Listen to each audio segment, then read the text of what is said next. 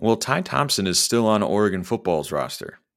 That was surprising to some, perhaps, but he could still start for the Ducks one day. Here we go.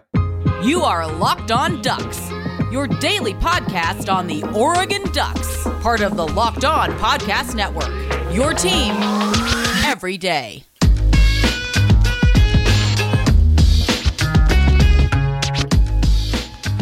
Yes, it is that time once again for Locked On Ducks. I'm your host, Spencer McLaughlin. Thank you so much for making this your first listen or your first view of the day. Part of the Locked On Podcast Network, your number one source to stay up to date with the Ducks, which is why, if you haven't already, please like, comment, subscribe wherever you listen to or watch this show, which today is brought to you by FanDuel Sportsbook, official sportsbook of Locked On. Make every moment more. Visit fanduel.com slash locked on today to get started. So, Plenty of questions continuing to pile up in the mailbag, which I love, by the way. YouTube comments, Twitter, both ways to get at me, get a question answered here on the show. Bud Everts via the Twitter direct messages slid right up into the DMs, which you can do as well. At smalls underscore 55 or at locked on ducks. Question Ty Thompson is a rarity these days, sticking it out, working hard, not giving up, and hopefully being a legendary duck quarterback. Like Joey Harrington, who saw the field in only one game during his first two years behind Akili Smith and Jason Maas.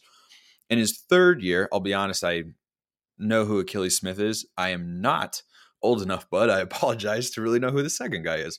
In his third year, AJ Feely started, I know that name, the first six games before Joey started, and then led us to some of the best moments and or the best and most fun seasons in memory. Do you see similarities between the two, Joey and Ty, and a bright future for Ty? I hope so. I am with you 100% that he represents something of a rarity in college football nowadays. I would not have been surprised that at this point in time, and frankly, still wouldn't be because there is another portal window if, if he did end up transferring at one point in time, I don't know about right now because he's the clear number two quarterback going into going into this year, and he's got experience with Dan Lanning as a head coach and the rest of the offensive staff. Obviously, Will Stein is new, but I was kind of 60 40, 65 35 that he might have transferred by now just because the playing time wasn't there. But I think, I think my memory is notoriously like hit and hit and miss. I think what what my take was at the time was one of Butterfield or Thompson will probably transfer, and I thought it would be Thompson because it feels like he's someone who could go to another Power Five school and get a starting job because of the immense arm talent that he has. That is just unique compared to other quarterbacks. Sorry for those of you watching on YouTube. I don't know what is in my eye right now. But Butterfield left, Thompson stayed but I still think that makes him somewhat of a rarity because it's it's just become commonplace for guys to say I'm not the starter, especially for a guy like Ty Thompson, who was a highly sought after recruit, highest rated quarterback recruit coming out of high school that Oregon has ever landed in program history and program history. But here he is, still there, like Bud said, sticking it out. And I think that is a sign that he could be a starter one day. Is there a guarantee on that? No, absolutely not. Because if he were the guy that many of us hoped he was coming out of high school, he probably, or Oregon might not have felt the need. Maybe they would have because Dan Lanning didn't know him and didn't recruit him, but he would not have felt the need to bring in Bo Nix, or he could have at one point in time, if he was so, so good, surpassed Anthony Brown, who was, you know, a starting caliber quarterback, but certainly not one of the better ones Oregon's had in the last 10, 15 years. But just because you're starting caliber quarterback doesn't mean you're automatically going to have that job. Because if Ty Thompson was, you know, an otherworldly player when he came out of high school and was ready to play right away, he would have, because Brown did struggle at times and just because you're capable of starting and winning games does not mean that you can't get beaten out by a younger guy. Exhibit A Darron Thomas left the program because this other guy was ready. So, what we know about Ty Thompson right now is he's not ready to be a starting quarterback. But I think it's a highly encouraging sign that he's still on campus. Because to me, that says he has the sort of personality, the sort of mindset that's a little bit more old school that I can really appreciate because I'm much more of an old school guy, even though, as you can tell, I'm on the younger side, a la Spider Man in Captain America Civil War. But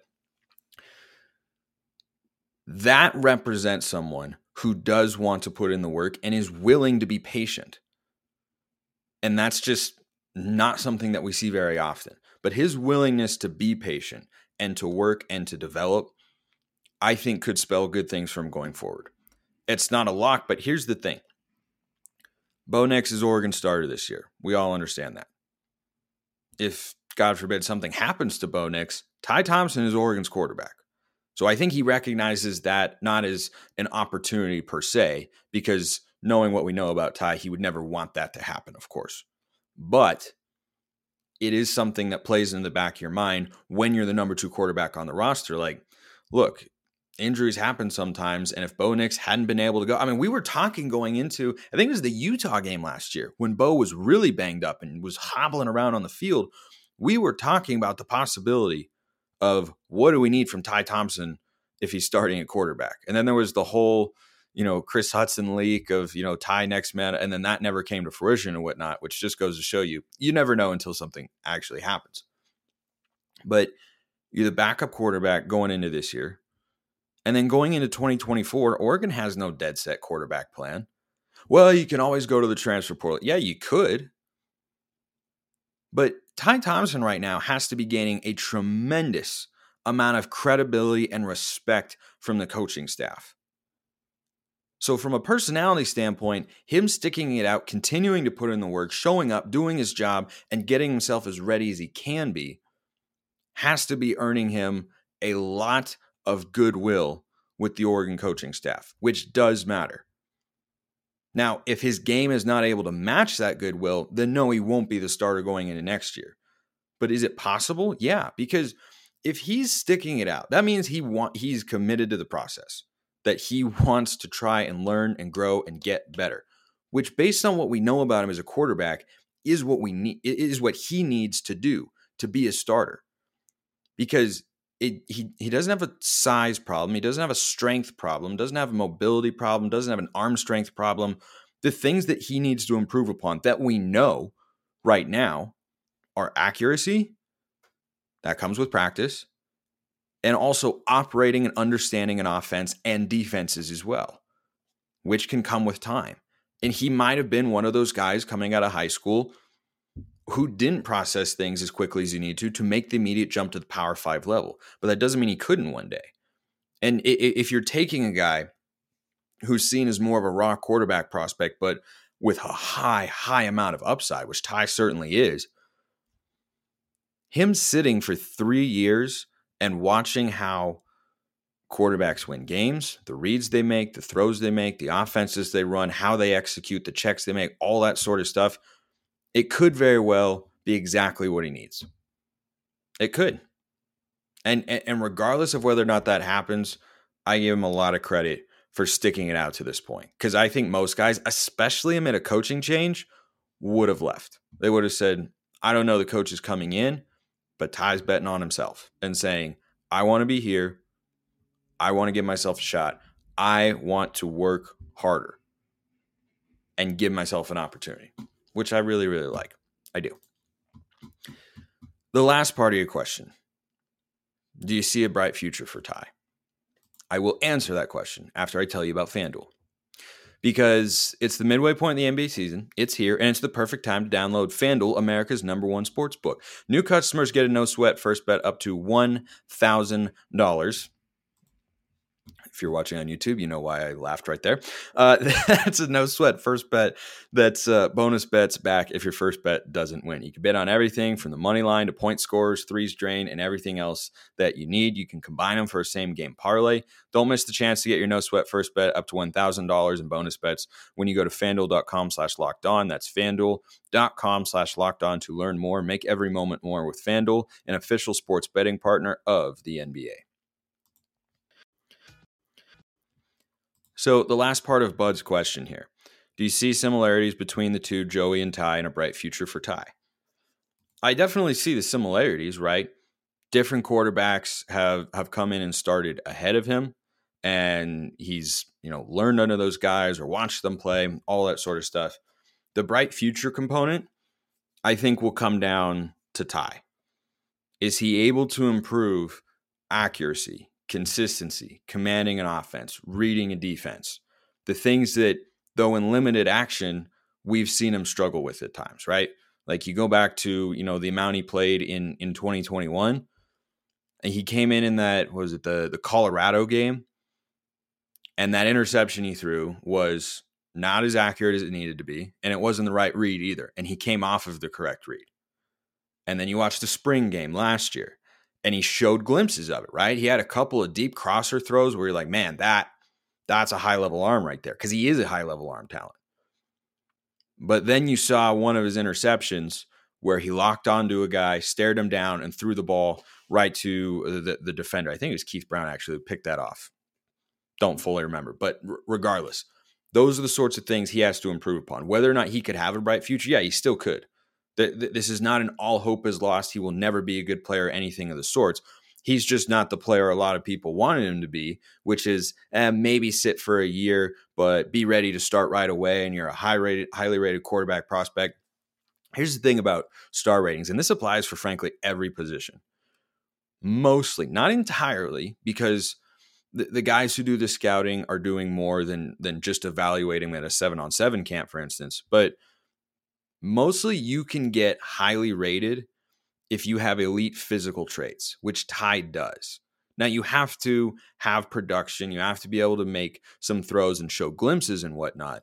But I don't think a star rating, especially, especially, especially for a quarterback, is always dependent or is always indicative rather of how prepared that kid is to start at the next level. Some positions can go high school to college really easily, but the jump from high school sports to college sports, especially for a quarterback, is massive. It is gargantuan.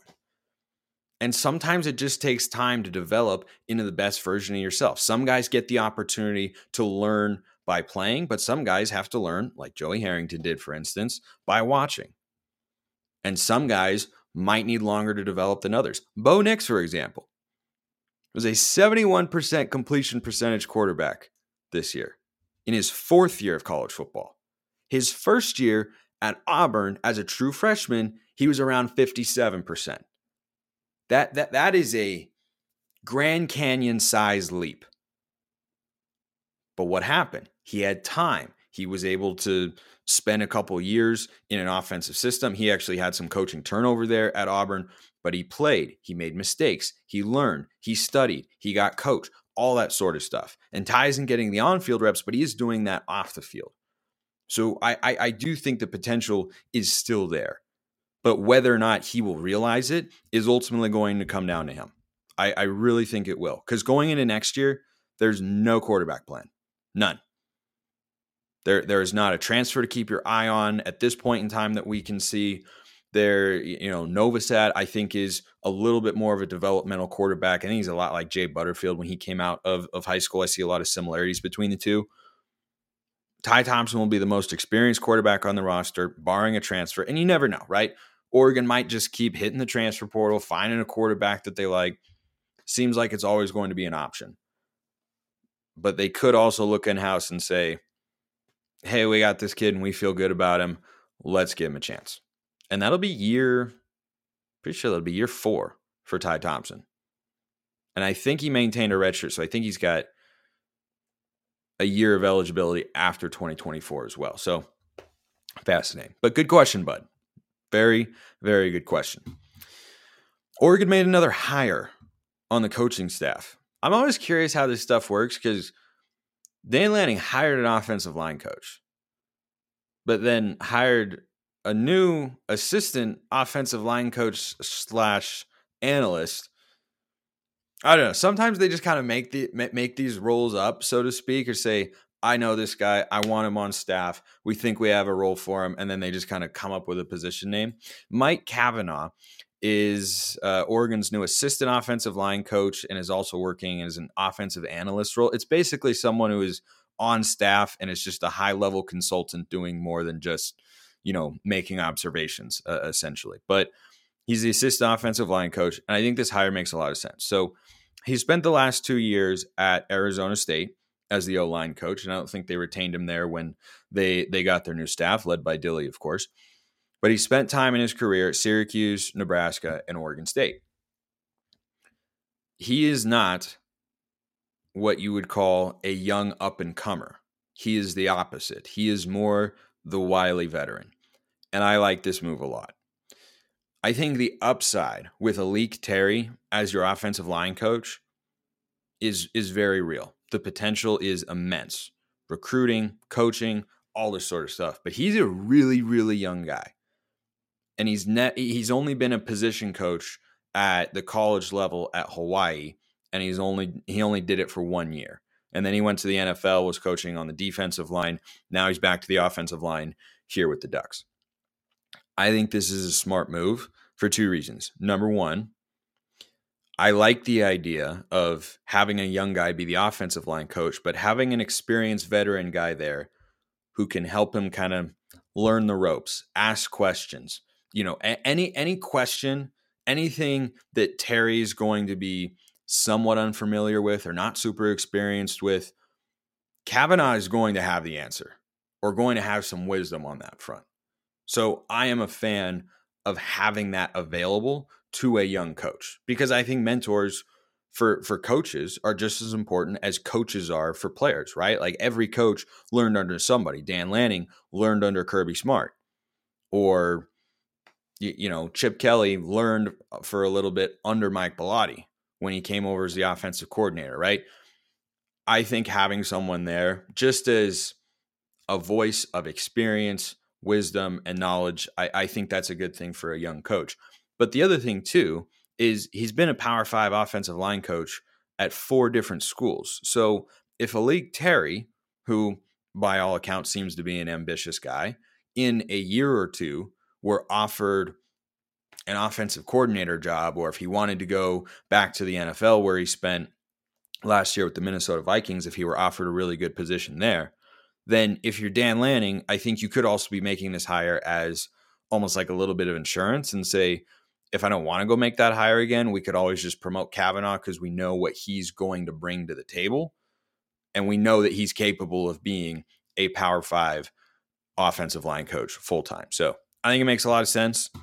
I don't think it changes things uh, dramatically, right? I mean, Terry's still the head co- the the head coach for that position group and the most important one, but I think there's a there's a lot of logic here.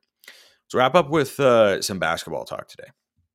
A couple things. First of all, first of all, the women finally got that annoying thing out of the way, and that was ending a seven game losing skid. And they didn't just do it they beat number 14 Arizona. So now the team that last time I brought them up was in the, I think, first four out on the women's side, just picked up a win against a top 15 opponent. What's that going to do to their resume? I don't know. But if you're talking about making the tournament as an at large team, the women are more likely than the men at this point in time. And look, it shows you what the women's team has been capable of this entire time. Like in, in this losing streak, they haven't been getting blown out. They've had leads going into the fourth quarter in more than a couple of these games. I think of the seven, it's like three or four they've led going into the fourth and just haven't been able to close. But against Arizona, they were finally able to. And that just felt like though the regular season is winding down, a turning point of sorts where you'd say, okay, is that what's going to get them their confidence back? Is that what's going to get them their mojo back and and give them that belief once again that they know how to win these games? Because for a while there it felt like a dire situation. But that win against that team really important down the stretch from a resume standpoint and from a conference standpoint. Different story though for Dana Altman's team. Three games to go. Their next four out, according to Joe Lunardi, which I guess it could be worse. The problem is they don't really have any quality wins left on their schedule in the regular season. Conference tournament time, yeah, they're probably going to need to pick up some wins. But here's the thing that I'm really hoping for for the Ducks this week. Tomorrow they play Oregon State on the road. Now, Oregon State is improved from last year. Last year, they won one, two, three games. They're not good. They are very not good. Game is in Corvallis. They've been a solid team at home this year. I think they're something like nine and five in uh, in, in Corvallis. I don't know what their arena is called now that I think about it, but I almost called it Reser for a sec. Things are not going the way they're supposed to for Oregon basketball on either side of the aisle. Please just don't lose that game to Oregon State. Like that that would just make things worse. It's not going to be a season saver. But I really hope that they win that game just from the standpoint of you never like losing Oregon State in anything. And number two, it would be seriously deflating after those two close losses on the road against the Cougs and the Huskies up in Washington. If you then went on the road after you had a bye on Thursday and lost to that Oregon State team, that would be disappointing to say the least. And then next week they close with Cal and Stanford, and then it's the conference tournament.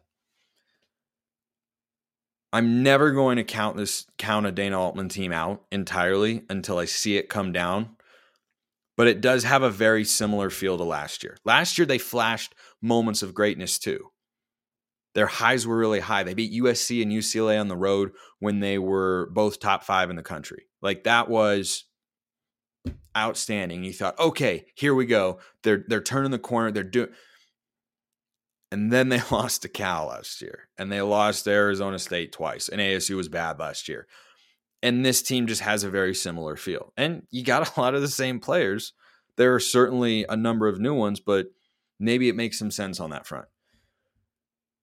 But you never know what can happen in March. I know it's easy to be really down about this team at the moment because I, I feel that way too. And Dana Altman feels that way. He was talking just the other day about how frustrated he and the team is or are, he and the team are with how the season have gone has gone and the losses that they've had. And it's not going the way they want it to either.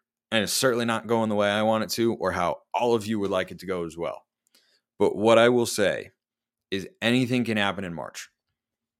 You get hot at the right time, you never know. You you you really really never know. You just got to get in and then see if you can make something happen. Hopefully they can. Appreciate everyone listening. Have a great weekend. Thanks for tuning in as always. Have a wonderful rest of your day and go Ducks.